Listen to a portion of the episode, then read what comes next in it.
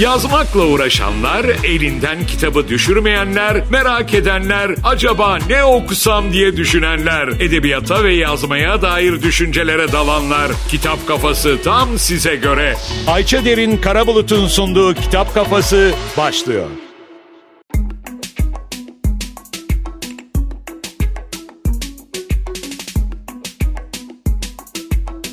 Herkese merhaba. Kafa Radyo'ya hoş geldiniz. Ayça Derin Karabulut ben. Her çarşamba olduğu gibi bu çarşambada yine sizlerle yeni çıkan kitaplardan bahsetmek üzere buradayım. Kitap kafasındayım. Umarım iyisinizdir e, ve her şey yolundadır, sağlıklısınızdır. Birkaç etkinlik ve birkaç yeni çıkan kitaptan bahsedeceğim ama bunları konuşmadan önce bir kısa ara verelim. Aradan hemen sonra kitap kafasına başlayalım.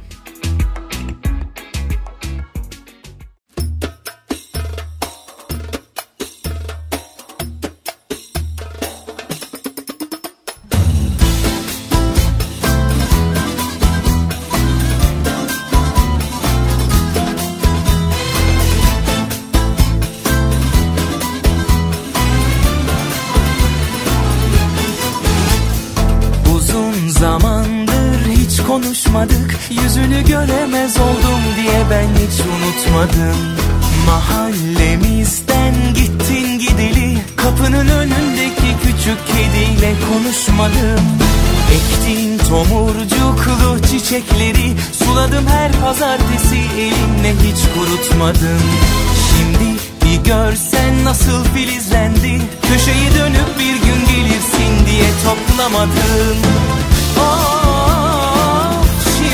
yalnız kaldı gözlerim Sensiz ve anlamsız. Gel de otur biraz Çok zamansız. Gittin ellerim bak yalnız. Yanı yanı başıma otur düşün biraz. Bu sene de bahçelerde hep üzüm kiraz. Bal damlayan dudaklarından şöyle biraz. Öpücük almadan ölürsem ömrüm hep siyah beyaz Yanı yanı başıma otur düşün biraz. Bu sene de bahçelerde hep üzüm kiraz. Bal damlayan dudaklarından şöyle biraz. Öpücük almadan ölürsem ömrüm hep siyah beyaz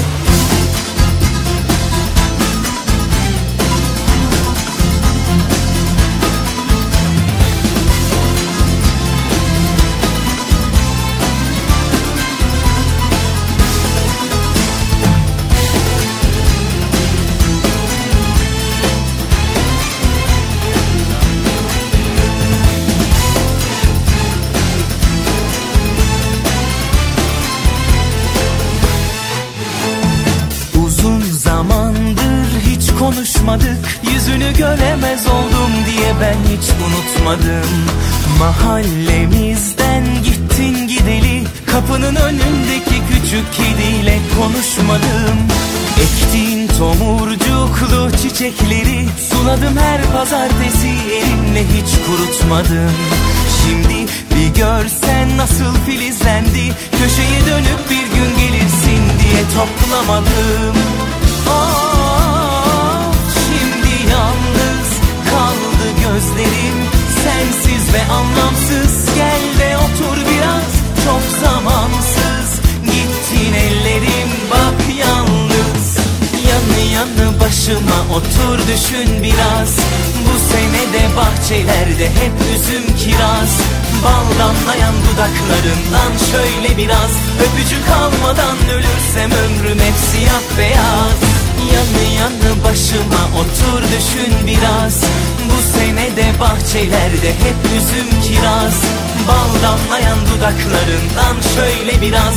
Öpücük almadan ölürsem ömrüm hep siyah beyaz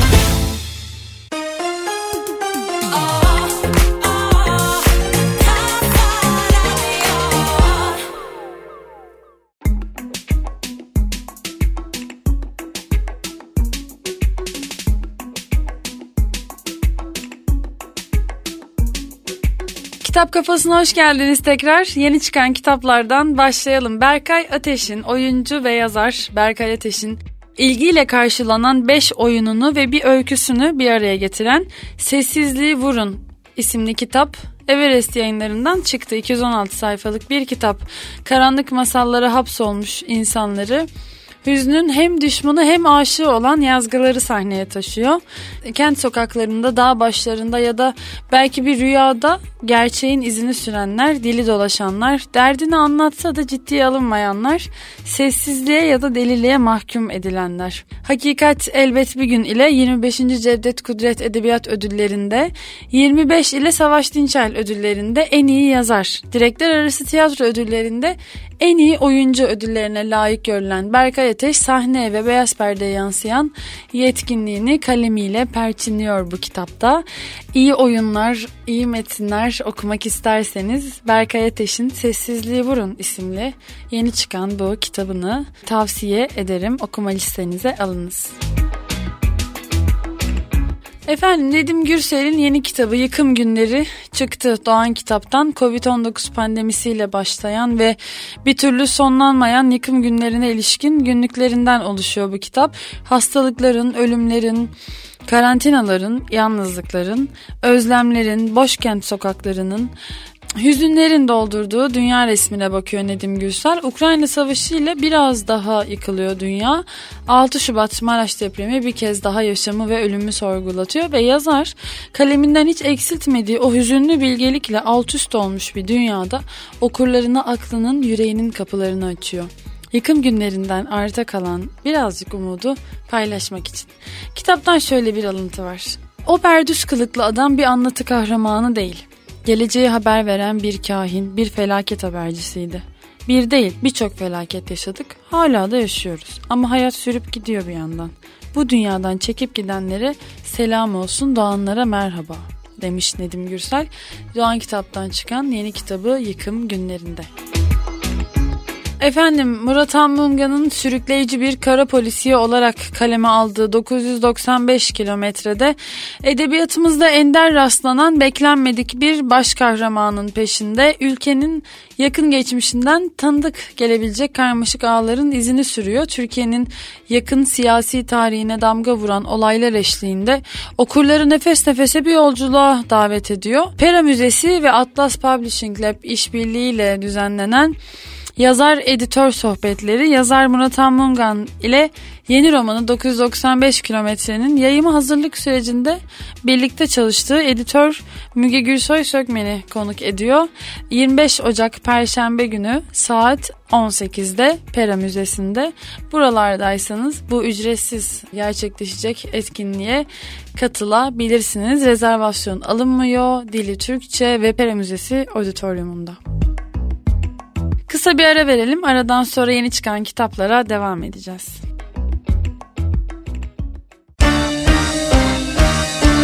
Müzik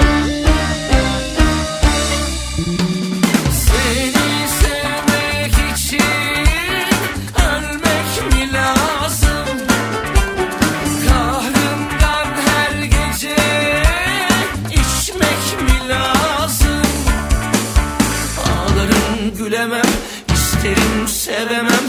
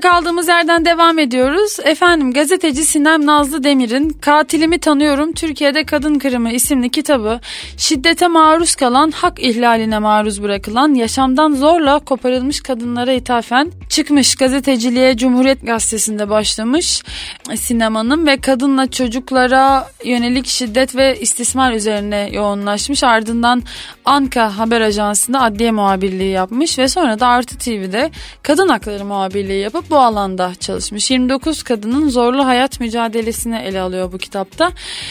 Gazeteci Demir 19 yaşındayken Farkına Var isimli derneğin kuruculuğunu yapmış ve cezaevlerinde çocuklara yönelik çalışmalarda da bulunmuş. 29 kadının istismar ve şiddetle geçen yaşamını kaleme alırken onlarla birebir görüşmeler gerçekleştirmiş bu kitapta.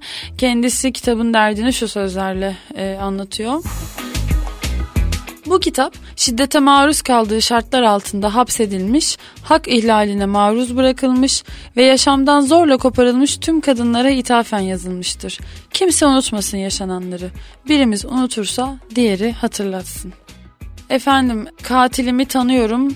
Gazeteci Sinem Nazlı Demir'in kitabı çıktı. Ee, herkesin okumasını çok istediğim bir kitap elbette. Can yayınlarından çıkan bir başka kitapla devam ediyoruz. Küçük Tilkili Kadın, e, Violette Leduc, e, çevirisini Berna Günen yapmış. Bir roman 80 sayfalık Paris'te çatı katında küçücük bir dairede yoksulluğun sınırlarında yaşayan ve yine de hayatta kalmaya çalışan yaşlı bir kadın her sabah metronun gürültüsünü dinleyerek kahve çekirdeklerini sayıyor. Sırf diğer insanların sıcaklığını hissetmek için son parasıyla kalabalık metro vagonlarına biniyor, yiyecek bulmak için çöp kutularını karıştırıyor. Derken günün birinde küçük bir tilki kürkü buluyor. Diğer bir deyişle kurtuluşunun anahtarını, yalnızlığını kendi uydurduğu eğlenceli bir dünyaya dönüştüren arkadaşını. Çok tatlı bir hikayeye benziyor. Büyük şehirlerde hissettiğimiz görünmezliğin ve nihayet dünyadaki yerini geri kazanan bir kadının tüy hafifliğinde bir dokunuşla yazılmış hikayesi küçük bir mücevher olarak tanımlanıyor. İyi bir roman okumak istiyorsanız bu ara benim de çok merak ettiğim bir kitap.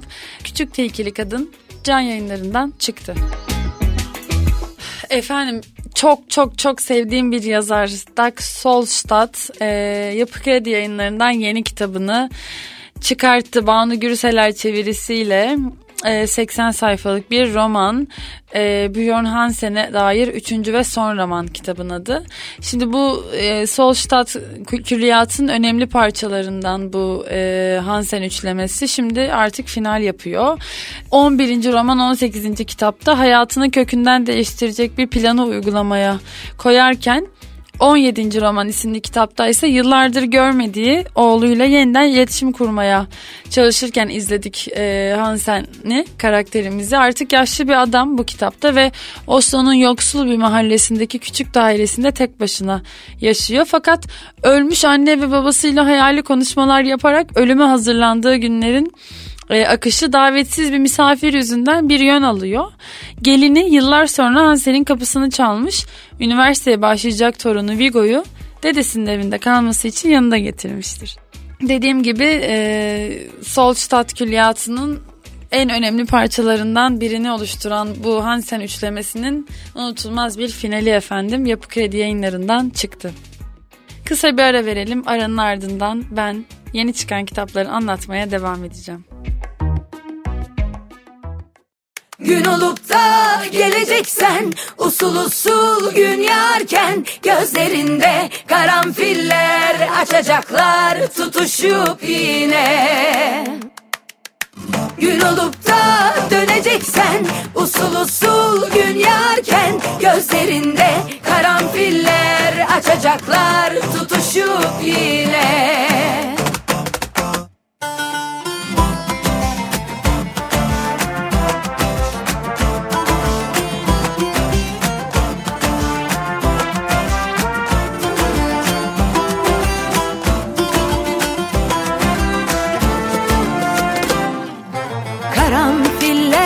Açıyordu. O zamanlar gözlerinde bir baksan kül olurdum yüzüme. Başın alıp gittiğinde yağmurlar küstü bana. Bir daha yağmadılar coşkuyla Bir karanfil yeniden dünya. Gün olup da geleceksen usul usul gün yarken Gözlerinde karanfiller açacaklar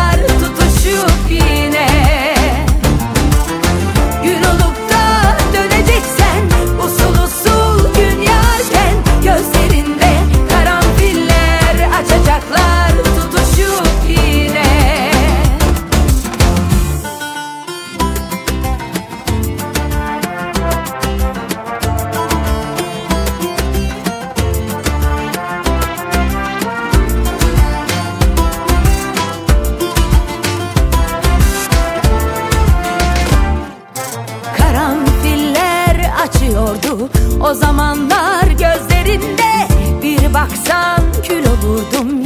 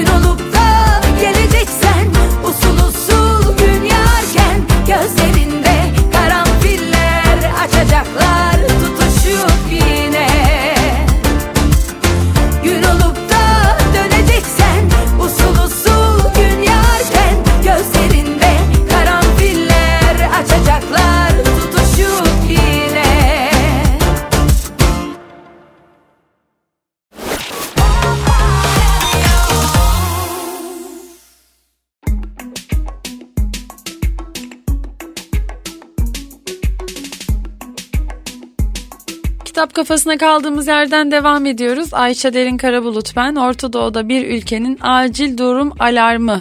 Süreyya Evren'in yeni kitabı. Bu ürkütücü politik taşlamada yazar dilin, kurgunun, hikayenin en uç duraklarına kadar gidip geliyor ve şöyle bir arka kapak yazısı var. Ve Ali bağırıyordu. Bize diyorlar ki kurunun yanında yaş da yanar. Kötülerin yanında iyiler de yanar. Geçmişin yanında gelecek de yanar. Çirkinlerin yanında güzeller de yanar.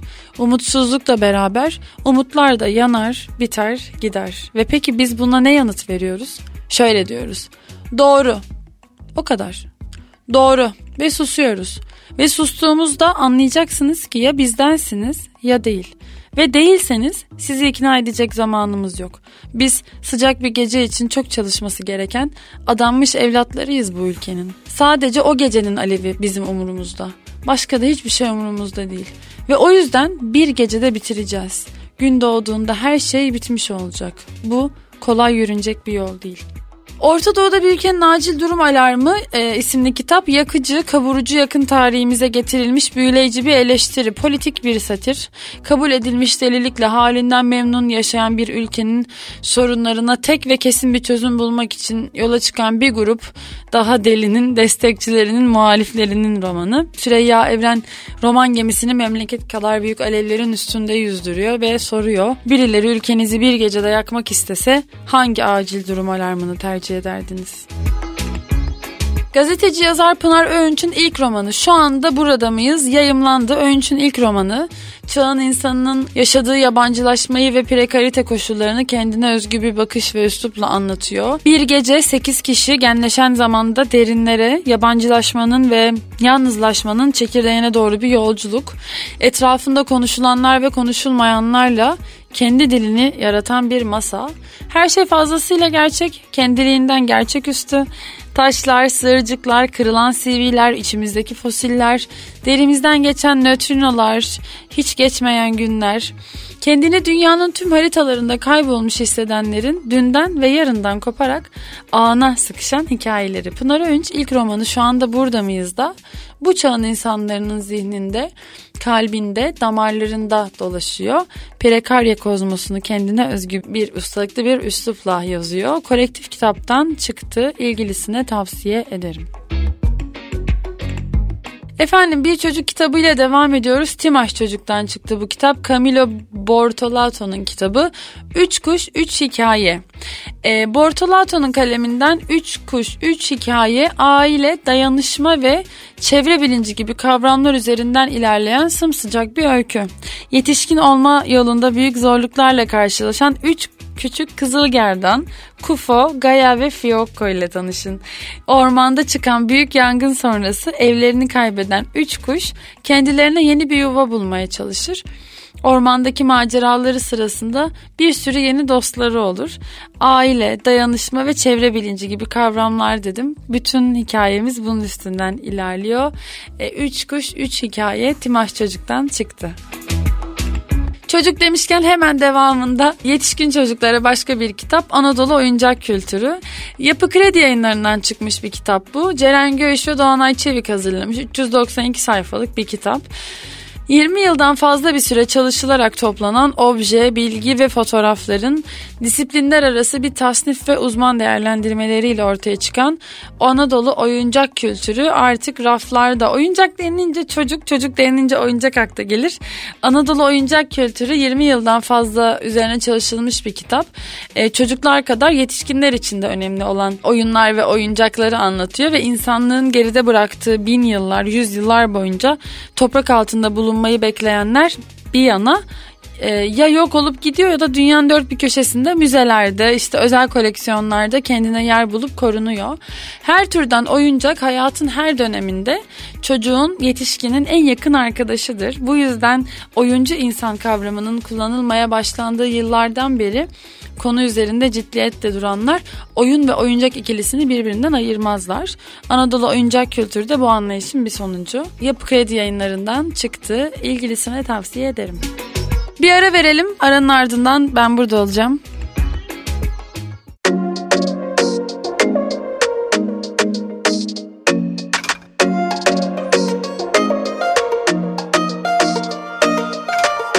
Çoktandır düşündüm bu sözleri söylemeyi Ama dilimde vicdanım hiç el vermedi Söndürdüm içimde yanan bu mucizeyi Öderim ucuz aşkının kefaletini Kalbine sor hadi bak bakalım. Bunca zaman nerelerdeymiş Hasreti ruhuna koy bakalım. Kimlerle beslenmiş? Aşka kabul yasası geçmez. Gönül meclisinden veto yemiş. Kaderi senle kirletmem. Arkamdan söyletmem bile Yine bana kalmadı ne gurur ne de Ateşten bir yürek. Bile bile kanmadı. Bu kez gördü yüzsüz yalanları. İlelebet ayrılık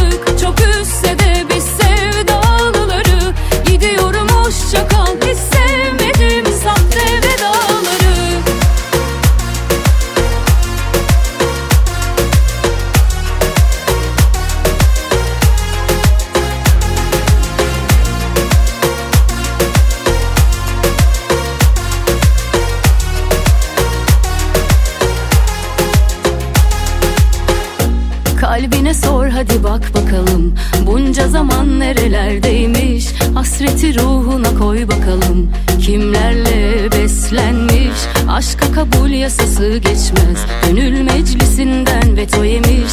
Kaderi senle kirletmem. Arkamdan söyletmem bile. Yine bana kalmadı ne gurur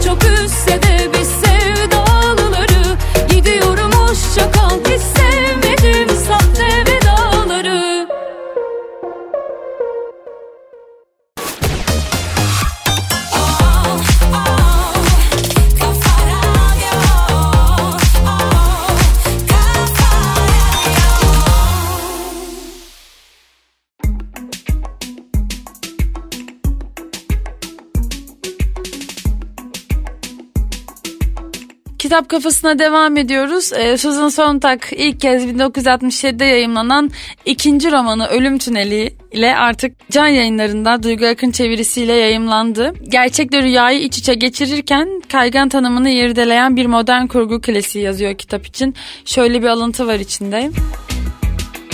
Gerçekten yaşamayan insanlar genelde yoğun bir sıvının içinde hareket ederler. Yaşamlarını ancak bu şekilde sürdürebilirler. Hayatları görmemelerine bağlıdır. Yakışıklı, iyi eğitimli ve bir süre önce intihara teşebbüs eden Dalton Heron bir iş gezisi için yola çıkıyor ama bindiği tren bir tünelde bozuluyor. Dalton neler olduğunu görmek için trenden iniyor ve o sırada bir demiryolu işçisiyle tartışarak onu öldürüyor. Yerine geri döndüğünde işlediği suçu itiraf etme ihtiyacıyla olan biteni trendeki genç ve kör bir kıza anlatmak istiyor. Fakat kızın o kompartımandan hiç ayrılmadığını söylüyor. Tamamen hikayemiz bunun üstüne kurulu. Gerçekle rüyayı iç içe geçiren bir kitap. 1967 yılında yayımlanmış.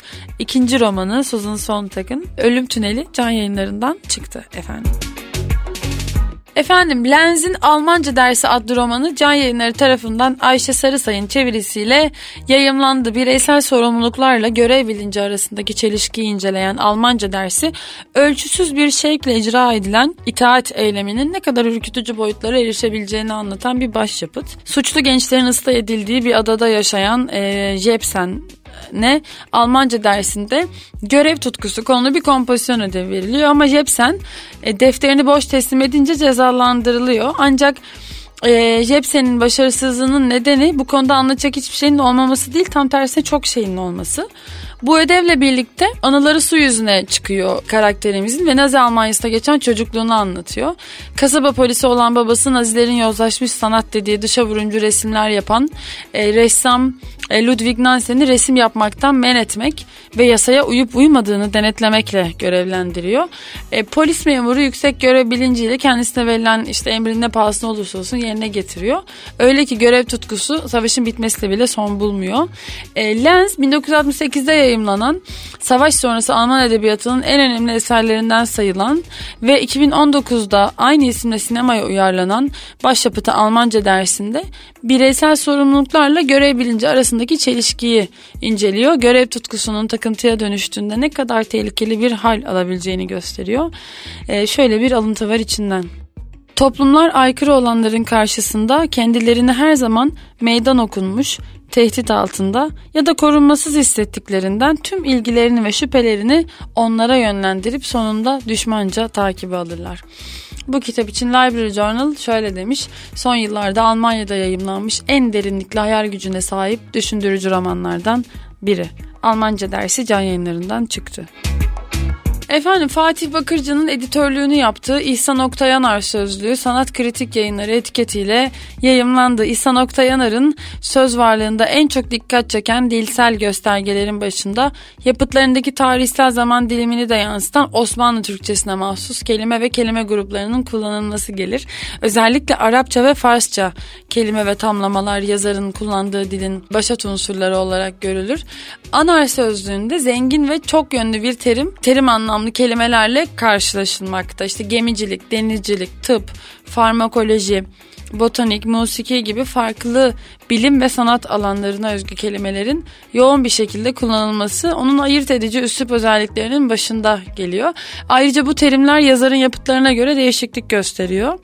Dolayısıyla yapıtlarında farklı terminolojik dil malzemesinin görülmesi Anar'ın yazma eyleminden önce büyük bir titizlikle hazırlık safhası yaptığına da işaret ediyor. E, yapıtlarında daha çok Yunanca, Latince, İtalyanca, Fransızca, İngilizce kökenli denizcilik ve gemicilik terimlerini kullanan yazar bu kelimelerin Türkçe söyleyişlerini tercih etmiştir.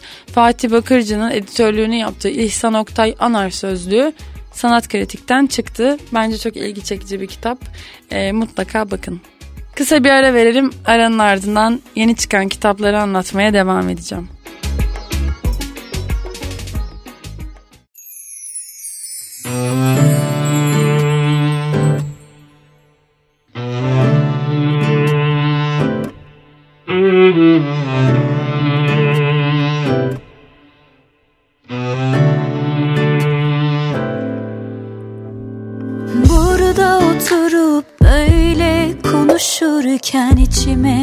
Bir şey dert oluyor. Sorun değil isteksiz olman. Hangi dalı tutunsam kuruyor.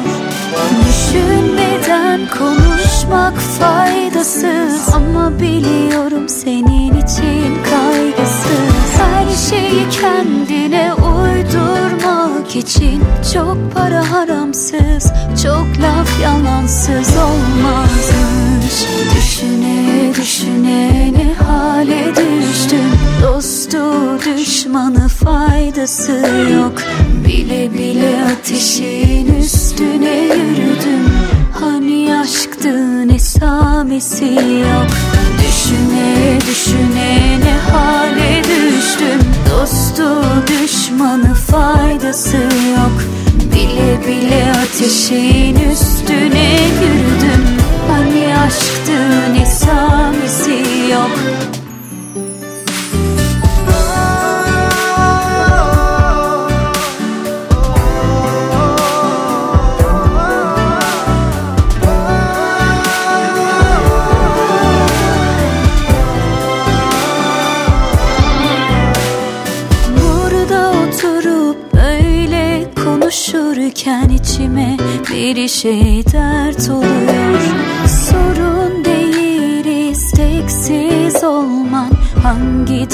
tutunsam kuruyor.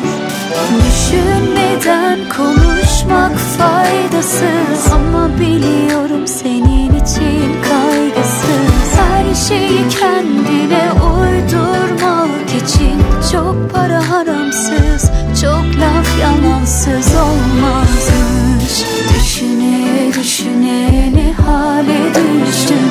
Dostu düşmanı faydası yok Bile bile ateşin üstüne yürüdüm. Hani aşktı ne samisi yok Düşüne düşüne ne hale düştüm. Dostu düşmanı faydası yok. Bile bile ateşin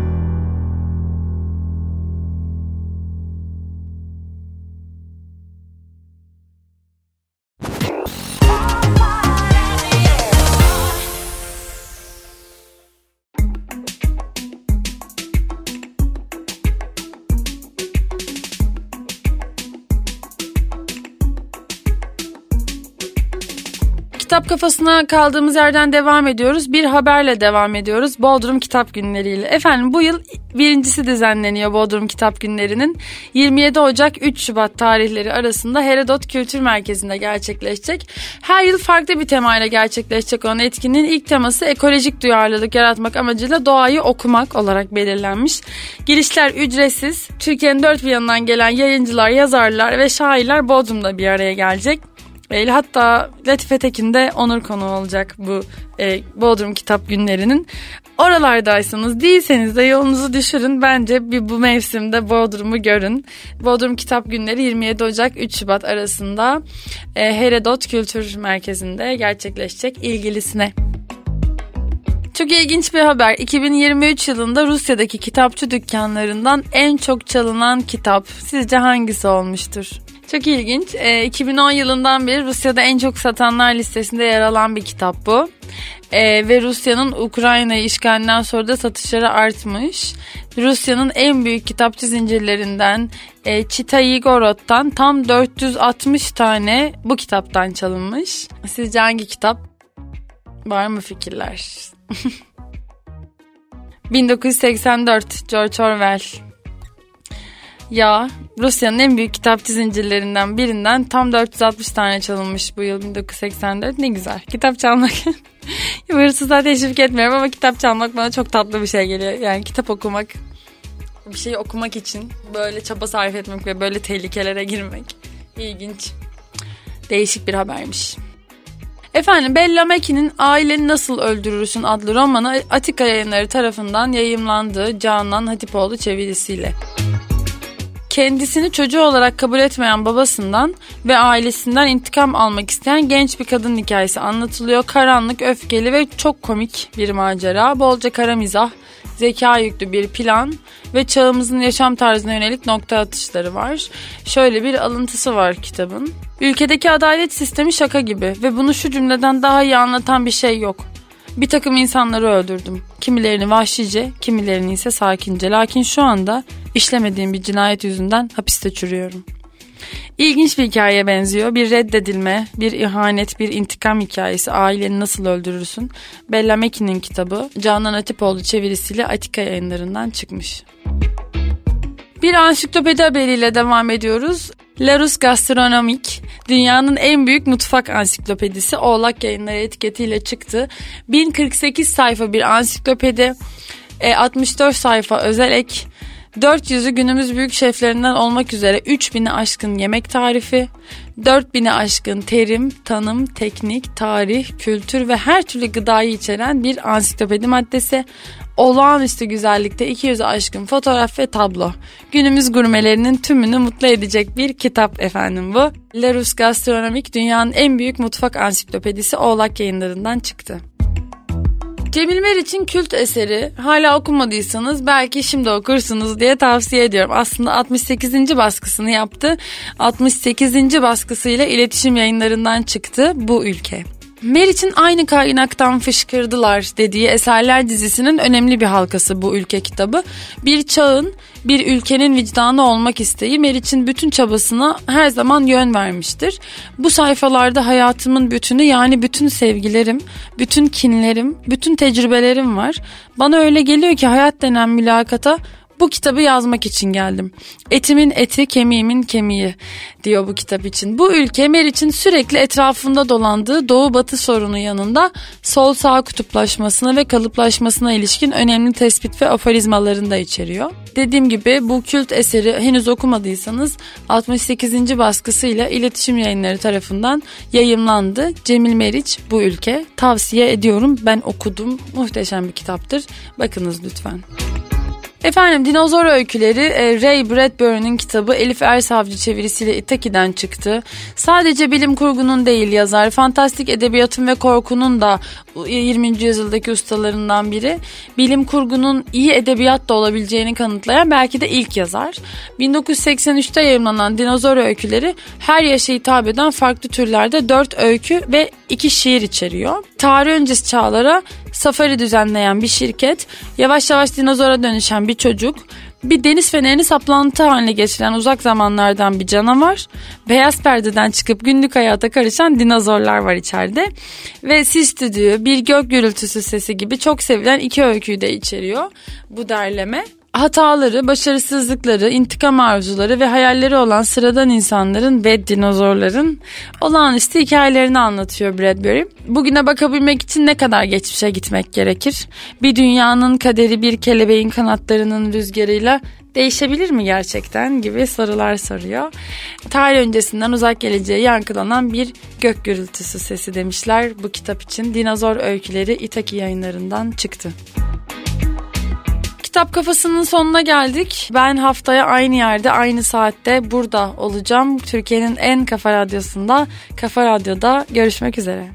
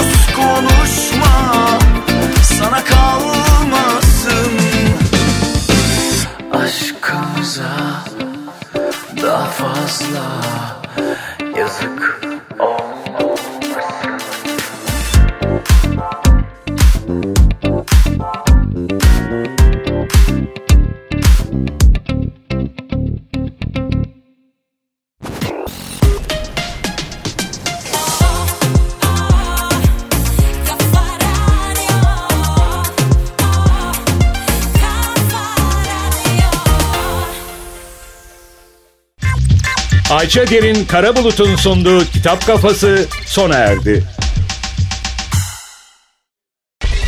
Programı kaçırdım diye üzülme. Bu programın tekrarı ve daha fazlası radyolent.com ve Radyolent mobil uygulama podcast sayfasında.